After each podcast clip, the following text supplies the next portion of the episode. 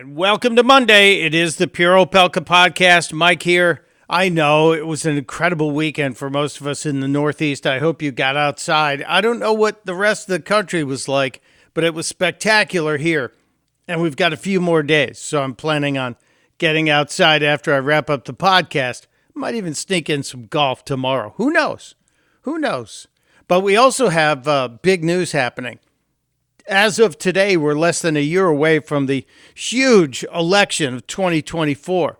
And there were major events over the weekend that relate to what could happen in 2024. And 24 hours from now, we've got some off year elections happening in places like New Jersey and Virginia and Kentucky. And these elections may indicate what the uh, trends will be going forward. I'm looking for good things. We'll get into that. We will get into that as well. But I have to start with the uh, the bad signs for Joe Biden. Really bad signs for Joe Biden. Uh, the uh, public opinion polls from the weekend. They are not good for Joe Biden. Not good at all. The New York Times poll, the ABC News poll, the CBS News poll. They're they're all awful. Let's start with the CBS News poll. Yeah, how many Americans think things are going well in this country right now? The number of Americans who think that things are going badly in the country today has hit its high for the year. So you might expect any incumbent to be down as Biden is. But then look at these positive views of what people think will happen for them financially if Donald Trump wins. Way more voters think they'd be better off. And Biden, for his part, hasn't fully convinced as many Democrats that he'd help them as the middle class still reels from inflation. Yeah, well, it, it, he wouldn't help them. They know. People know, despite the Biden administration taking victory laps on the economy every time numbers come out, and we're going to talk about that with Heritage economist E.J. Antoni later. But the, the people know. The people who go to the gas station, the people who go to the grocery store, they know. The people who try to pay their rent every month, they understand they don't have as much money in their hands, in their bank accounts, as they did when Donald John Trump was president. We're a year away from an election. A year away. ABC News poll. Whew, this was a harsh one for the Biden administration. George, voters are just plain frustrated across the board. 76% of adults in this poll say the country is headed in the wrong direction. Only 23%, less than a quarter of the country, say that we're headed on the right track. And the issues that are animating voters' frustration, it's almost unspeakably vast and broad. Economy, 74% of Americans say it's very important to them personally. 69% say the same about inflation. Those are issues in our poll that tend to favor Republicans. Voters say they trust Republicans more than Democrats on those issues. Yeah. Yeah, they do. Because they have uh, experience with Republicans leading and being in better shape. Just amazing to me. Just amazing. And now we're starting to see some pretty big names speculating that it might be time for Joseph Robinette Biden Jr. to retire. You had David Axelrod bringing it up. You had Bill Kristol talking about it. And I, I think you even had people over at ABC News on this week on the Big Sunday show talking about eh, maybe we should look at someone to take that spot. And it's probably not going to be Kamala, or is it? This is probably going to lead to a lot of Democrats increasing the chatter that Joe Biden should step aside and, and, and make room for another Democrat. And I think the problem that Democrats have is they don't know who that Democrat would be right now. I don't think that uh, people look at Kamala Harris and feel like she is ready to take that step forward. They look across the rest of the party, governors, senators, uh, mayors, House members, and they're struggling to figure out who they could put up if it's not Joe Biden. And so I think the reality is Democrats are probably going to run Joe Biden. Huh, interesting. So you would run Joe Biden instead of anyone else in your party. Boy, Gavin Newsom's not going to want to hear that. And uh, Kamala Harris probably won't be pretty happy about it. And uh, she was the subject of discussion on the Jen Snarky show this weekend when Stacey Abrams, the famous election denier, Stacey Abrams, was uh, talking with Jen Snarky and was asked, well, why doesn't Kamala Harris get more respect? Why isn't she considered? And you know what it comes down to racism and misogyny. I wanted to ask you about the vice president because she has been under a huge amount of scrutiny through her entire time in office. I think there's a lot of reasons for this. But I want to ask you, as a prominent woman of color who's run for office, do you think she would be receiving these same critiques if she was a white man? No. No, not at all. No. We will always question the person behind the person. But we cannot ignore that misogyny and racism remain very prevalent in our politics. And for those uh, behaviors that don't rise to either misogyny or racism, there's also just the difference. Our expectations are set for the traditional white male vice president.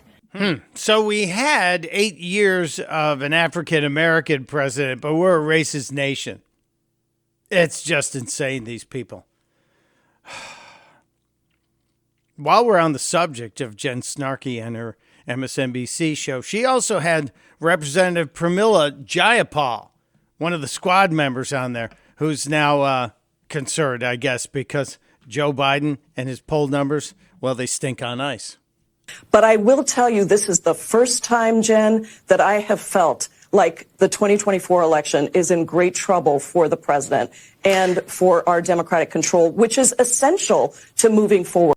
Yeah, sure it is. Sure it is. Well, it, it's only under extreme duress because the people are under extreme duress. The people are feeling the pain of Bidenomics. The people are feeling the weight of everything these progressives have put in place, moving us closer to socialism. And so, of course, of course, we're going to look elsewhere. And if you look elsewhere in the Democratic Party, there's no bench. They have no bench. If you assume Gavin Newsom would be the nominee, well, you already have pushback from someone like John Fetterman. Yes, the Fetter monster is out there telling everybody that Newsom is uh, running for president without declaring it, and he doesn't like that. I guess his brain is fixed again. I don't know. I really don't know.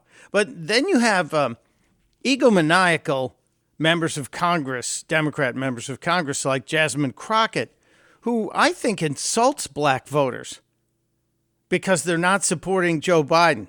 I, I almost fell off my chair when I heard this on CNN here's the deal perception is reality. And so when you look at the data that was provided in this poll, it talks about how people feel. And when people decide whether they're going to the poll or whether they're not going to, to the poll, it's all about how you feel in that moment. And so while the facts may not align with their feelings, their feelings are dictating their reality. Their reality is that they said that they feel better or they felt better when Trump was in office. But we've been trying to push back. We've got some very popular African American artists that are out here saying things like, oh, I got checks when Trump was in office. I want those checks again, not mm. understanding that that really came from Congress. Mm. So we've got a couple of things, the perception issue, and then we also have an issue as it relates to civics in this country and people not understanding exactly how any of this works.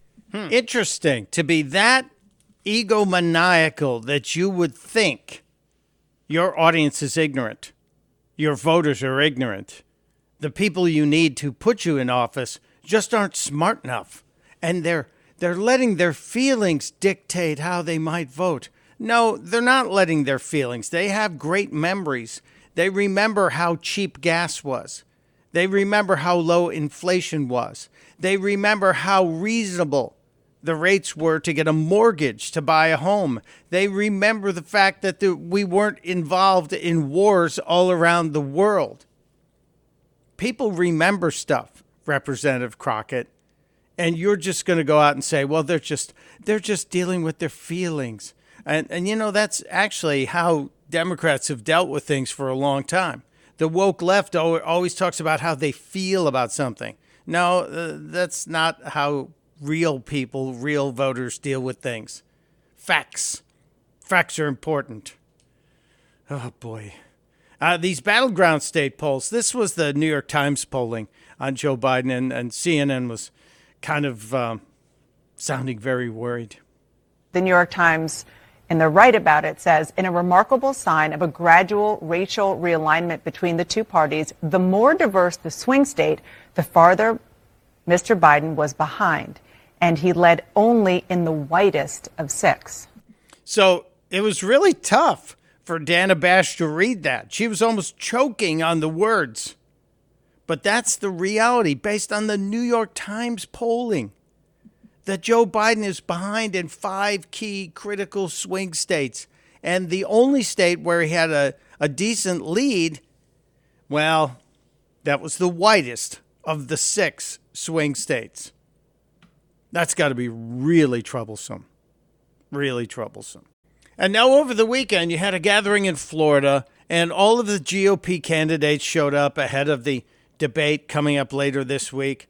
And even though some of those people won't be there, we know Pence is out, you know, Larry Elder's out. I'm, I'm wondering how Doug Burgum is still in this. And I'm wondering how Asa Hutchinson is still in this. But uh, they were allowed to address the faithful in Florida. And when Chris Christie showed up, well, he got booed. And Chris Christie looked at that as an opportunity to lash out and lecture the people there. You know, tell them just how wrong they were.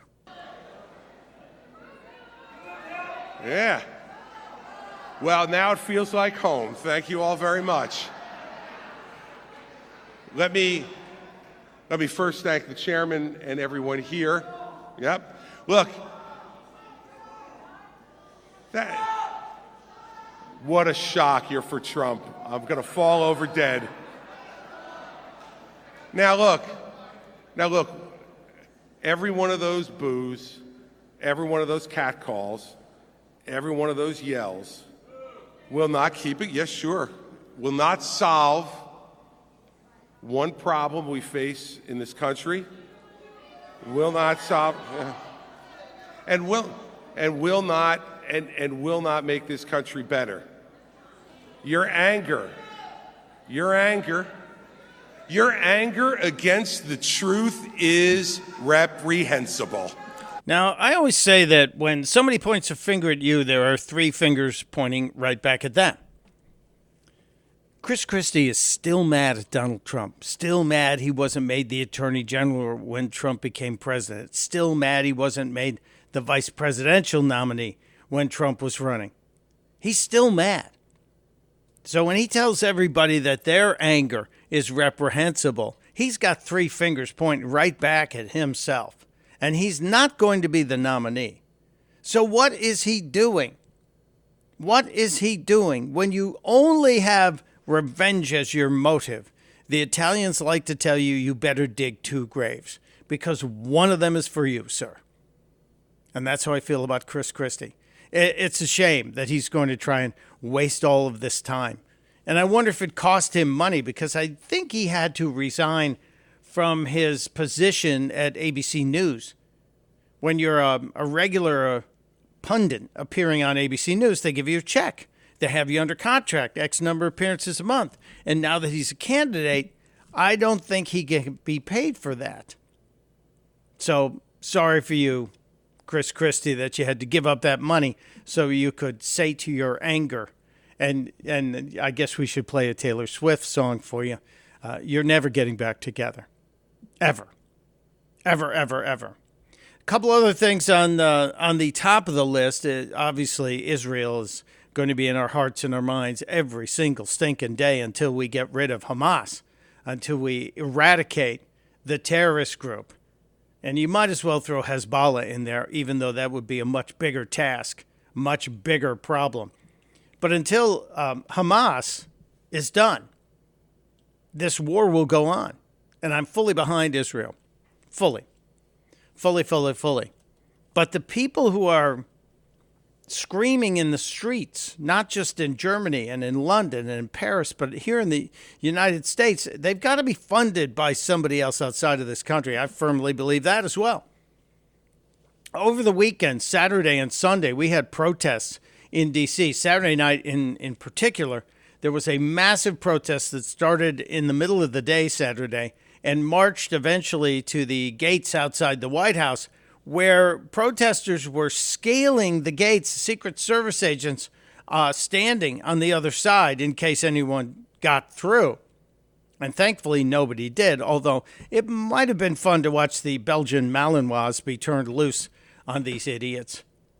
Waving the, waving the flags. Some of the flags were the Gaza flags. Some of the flags were the, the Palestinian flags. It's a little disturbing when you see people waving flags from a terror organization and they're out there uh, chanting Allahu Akbar, Allahu Akbar. This is just a little bit from Saturday night Akbar! Allahu Akbar! Allahu Akbar! Allahu Akbar! Allahu Akbar! Allahu Akbar! Allahu Akbar! Allahu Akbar! Sure, sure. And they were chanting from the river to the sea, Palestine must be free, which means they want the entire nation of Israel and all the Jews eradicated. And everybody says, Well, I'm not Jewish, why am I upset about this? Well, I remind you, these people have a slogan. It's not just uh, from the river to the sea, it's first the Saturday people, then the Sunday people. The Saturday people are our Jewish brothers and sisters. The Sunday people are the Christians who are considered to be apostates as well and must be wiped out. They're getting mad at Joe Biden, though. And Joe Biden was not even at home. He was in Rehoboth Beach because, of course, he's at the beach house, the one he paid $2.4 million or $2.7 million in cash to purchase after, you know, his big career in government, where everybody goes because the money's so darn good. Irony. And uh, Joe Biden at the beach, protesters outside of the White House chanting, climbing the fence, attempting to get in and they're tired of Joe. They're starting to call him Genocide Joe. It'd be a shame if that nickname stuck. Uh, they were also chanting the uh, ever popular F Joe Biden. We bleeped it. Joe Biden! Joe Biden! Joe Biden!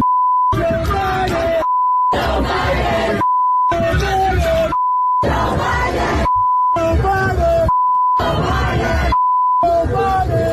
We're just a couple of weeks away from Thanksgiving. I, I wonder what uh, these folks will be doing uh, Thanksgiving. Will they be having Thanksgiving together and chanting that?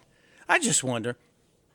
The Washington Post did not cover the riot. I call it a riot around the gates of the White House. It was a protest. And yes, you're allowed to protest and yell and carry a sign. You're not allowed to deface public property. You're not allowed to paint graffiti on statues, which they did. There were several several locations that were hit with graffiti and vandalism, and one person was arrested. One stinking person was arrested. That's it. Probably already released. I'm just guessing. Hundreds, hundreds climbing the fence, maybe thousands. There were tens of thousands in the streets. One person was arrested. You can see all the videos. They're out there. There's plenty of videos out there. But you can see the damage and destruction brought by these these idiots. I'm probably insulting other idiots by calling them idiots. But uh, that happened this weekend, and no coverage, zero coverage in the uh, Washington Post. It's got to be disturbing, isn't it, to work for a paper and think you're doing journalism, but uh, you're not. You're just doing what you're told. CNN was out there on Saturday before sundown, and they had the reporters out there without any recognition that they were working for CNN. I guess they're worried. I would be worried too. These people don't respect any institutions. And of course, if you had a Fox uh, mic flag out there, they probably would have killed you. But the CNN reporter, whose last name was Cohen, by the way, I wonder if he's uh, Jewish. I just wonder. He was out there talking to some of the protesters, and they were talking about getting rid of all of the Jews, of getting rid of all of Israel. And then uh, this young girl that the reporter was talking to had a special message for Joseph Robinette Biden Jr. My message to President Biden is I voted for you and I regret it. Will you vote for him in 2024? Absolutely not. And that's got to scare the hell out of the Democrats as we're less than a year away from a presidential election. That and the stunning polling data from the New York Times and CBS and ABC and Quinnipiac and everybody. This can't be good. I made the prediction several months ago that I think Joe Biden's not going to be the nominee. And I think he's going to have to make the decision between Thanksgiving and Christmas. Now, Thanksgiving, the Biden family typically goes to the home of a very wealthy Biden donor, and they stay at this billionaire's place. I think it's on Martha's Vineyard. I wonder if they're going to have a family meeting there. And that's where they'll come up with the statement. But the real scrambling is going to be about who is going to run in his place. You've got people who assume that they will. Yeah, Kamala's one of them. Newsom's one of them. Uh, you also have the uh, the King of New Jersey, uh, King Philip the Unaccountable, as my friend Rich Zeoli likes to call him, who probably thinks he can do it. The corpulent governor of Illinois, Pritzker, also probably thinks he's a candidate, and I'm sure so does Amy Klobuchar. There's got to be a, almost a half a dozen of them ready to go. But they have to make sure that's done too, because they can't just come back, have Joe say he's not going to run, and then suddenly you don't have a candidate, you're not ready, and then Trump or whomever has a huge advantage. And speaking of Donald Trump having a huge advantage, uh, today we're expecting to hear the uh, governor of Iowa, who formerly endorsed President Trump, who gave him a rousing endorsement in 2018 and in 2020. We're expecting her to endorse Ron DeSantis. I find this to be fascinating. This is a big stinking deal. The uh, Governor Kim Reynolds, who's well liked in Iowa, back in 2018 was at a rally with Donald John Trump. And on behalf of all Iowans, I want to say thank you. Thank you for cutting taxes for hardworking Iowans, for eliminating senseless regulations that stifled innovation and jobs, for standing strong with Justice Kavanaugh and appointing conservative judges to the court. Now, this goes on for about another minute, and it's a rousing endorsement of Donald Trump, and now she's going to endorse Ron DeSantis. I don't think it's going to worry Donald Trump. He also picked up several endorsements in DeSantis' state of Florida. So this uh, this battle, which Trump has a massive lead in, is uh, is not this is not going to end soon, but it will end eventually. I assume it's going to end probably on Super Tuesday. We will see. Nobody is dropping out in the top five. I don't think Trump, DeSantis, Haley, at least those three. I don't think Christie's going anywhere, and Tim Scott. I think those five will stay until Super Tuesday. We shall see. We shall see. We shall see. All right. Um, I'm doing radio this evening in uh, Iowa on uh, Talk Radio 1040, AM 1040, WHO. You can listen on the iHeartRadio app. I'm sitting in for Simon Conway Monday, Tuesday, Wednesday, and Thursday of this week, and we'll cover everything. So you're welcome to join us. You can listen on that iHeartRadio app. It is WHO Radio uh, 1040 AM, 1040 AM. And uh, we're going to talk about everything, especially the jobs numbers that came out last week and the report on our economy, which is not good. And you need to understand it because I think we're teetering on a possible recession. Let's uh, let's wrap it up with my discussion with uh, Heritage Foundation economist E.J. Antoni, who joins us to break it down, give us an inside look at as to all of the stuff in this economic report. I think there's a lot of trouble swirling here. EJ Antoni, thanks for being here. Is there a credibility problem with the latest jobs and economic report? Oh, Mike, it's a great question. And, you know, it'd be one thing, though, if one month was revised up and another month was revised down, and the revisions weren't that big anyway, so it didn't really make a huge difference in terms of things like your long run trend. But that's not at all what we're seeing right now. In fact, we're seeing exactly the opposite, so that almost every single month, in fact, every month except July this year, has been revised down. And the revisions have been big, so big, in fact, that a quarter of all the jobs we initially thought we gained this year turns out they didn't exist. So 25% of the jobs that we've been told we're, cre- you know, because Biden's always saying we created uh, X number of million jobs this year. At least 25% of those don't even exist.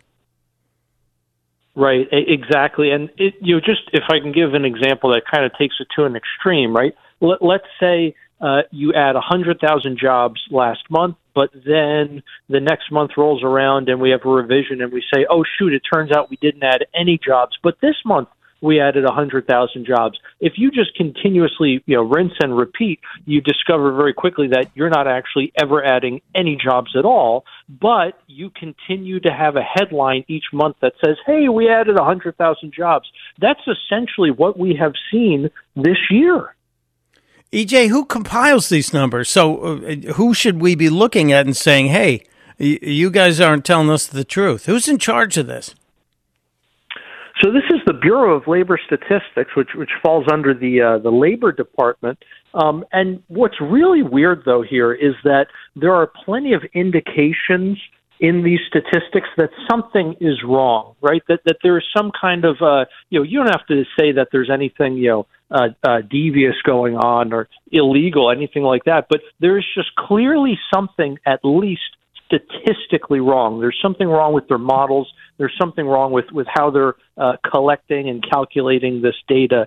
And, you know, if you look at the different surveys that make up this report, you get a very, very good sense of that. So there's a survey of businesses. That's where we get that headline number. Like in this last report, we added 150,000 jobs allegedly. But then there's also a survey of households, and that has its own measure of employment. And that's the survey that tells us information like the unemployment rate, which is now 3.9%.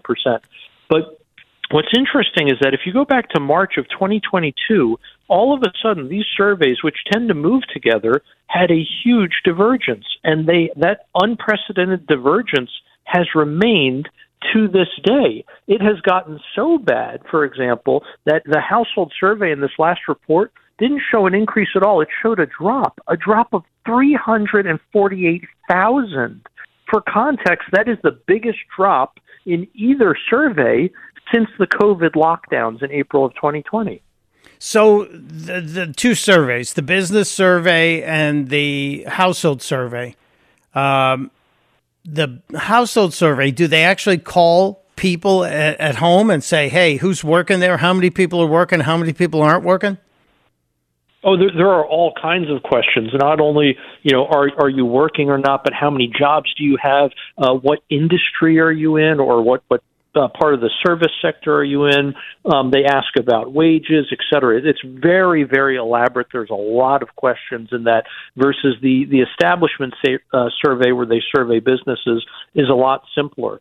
Uh, the, the big thing there is they're calculating payrolls. Now, one of the things that's that's uh, uh, has again, I think, explained part of this very bizarre deviation between the two has been the fact that so many people have had to go out and get a second job. And a lot of people who previously were self employed have lost their business and had to go work somewhere else. The reason I highlight those two things is because in those instances, people go from not being counted in the household survey, or excuse me, in the establishment survey, to being counted. So, for example, if I'm going out and I only have one job, but then I have to get a second job, guess what? That adds an additional payroll. That increases the number of jobs and it makes it look like there's more people employed, but that's not actually the case.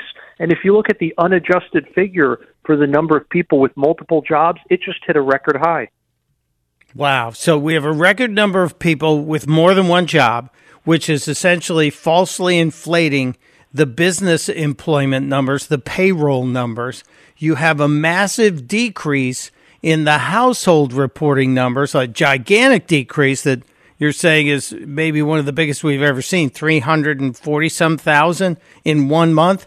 Um, what what is this telling us overall, EJ Antoni? What what's the what's the concern for these stats? Well, when you really start zeroing in, not just on that, that big drop, which again, that is big, but then you start looking at individual sectors, what do you find? Manufacturing is, is going down pretty quick. I mean, it's not falling off a cliff, but it just had its biggest drop of the year, and it is now well below the the start of the year. And so manufacturing is important because although it doesn't make up that big of a portion of the economy anymore, it does tend to lead the rest of the labor market into and out of recession. So the fact that we now see it dropping at, at a relatively fast clip tells us that we probably again are heading into a recession sooner rather than later. Also, when you start looking at things like the earnings data, both the hourly earnings and weekly earnings, and I distinguish between the two because although uh, hourly earnings have not been rising uh, as fast as inflation on average,